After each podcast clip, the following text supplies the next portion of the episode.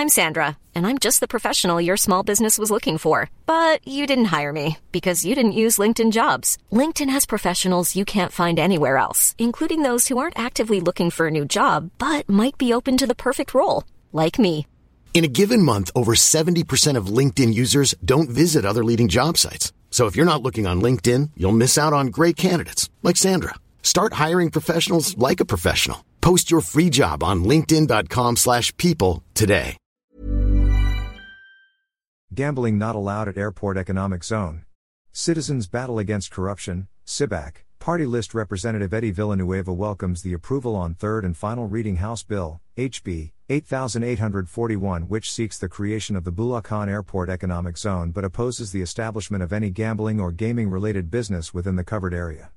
Congress adopted the amendment proposed by Villanueva which prohibits the Bulacan Airport City Special Economic Zone and Freeport Authority, BACS-AFA, the corporate body that will manage and operate the ecozone of the biggest airport in the country, from supporting gaming or gambling even if the same is regulated or licensed or allowed by Philippine laws. The moral ills and damaging effects of gambling are so empirically pronounced and cannot be denied. Gambling brings indebtedness, money laundering, prostitution, proliferation of drugs and crimes, reduced familial stability, marriage breakups, and to name a few, Villanueva said. The lawmaker said the approval of the amended bill is a positive step to pursuing holistic and genuine development minus moral setbacks. We aim to that through the Bulacan Ecozone model. We might be able to show the world that genuine progress and affluence can be achieved through obedience to God's word and not by succumbing to the get rich quick formula of the world, said Villanueva, who is a native of Bocaue, Bulacan and also the co author of HB 8841.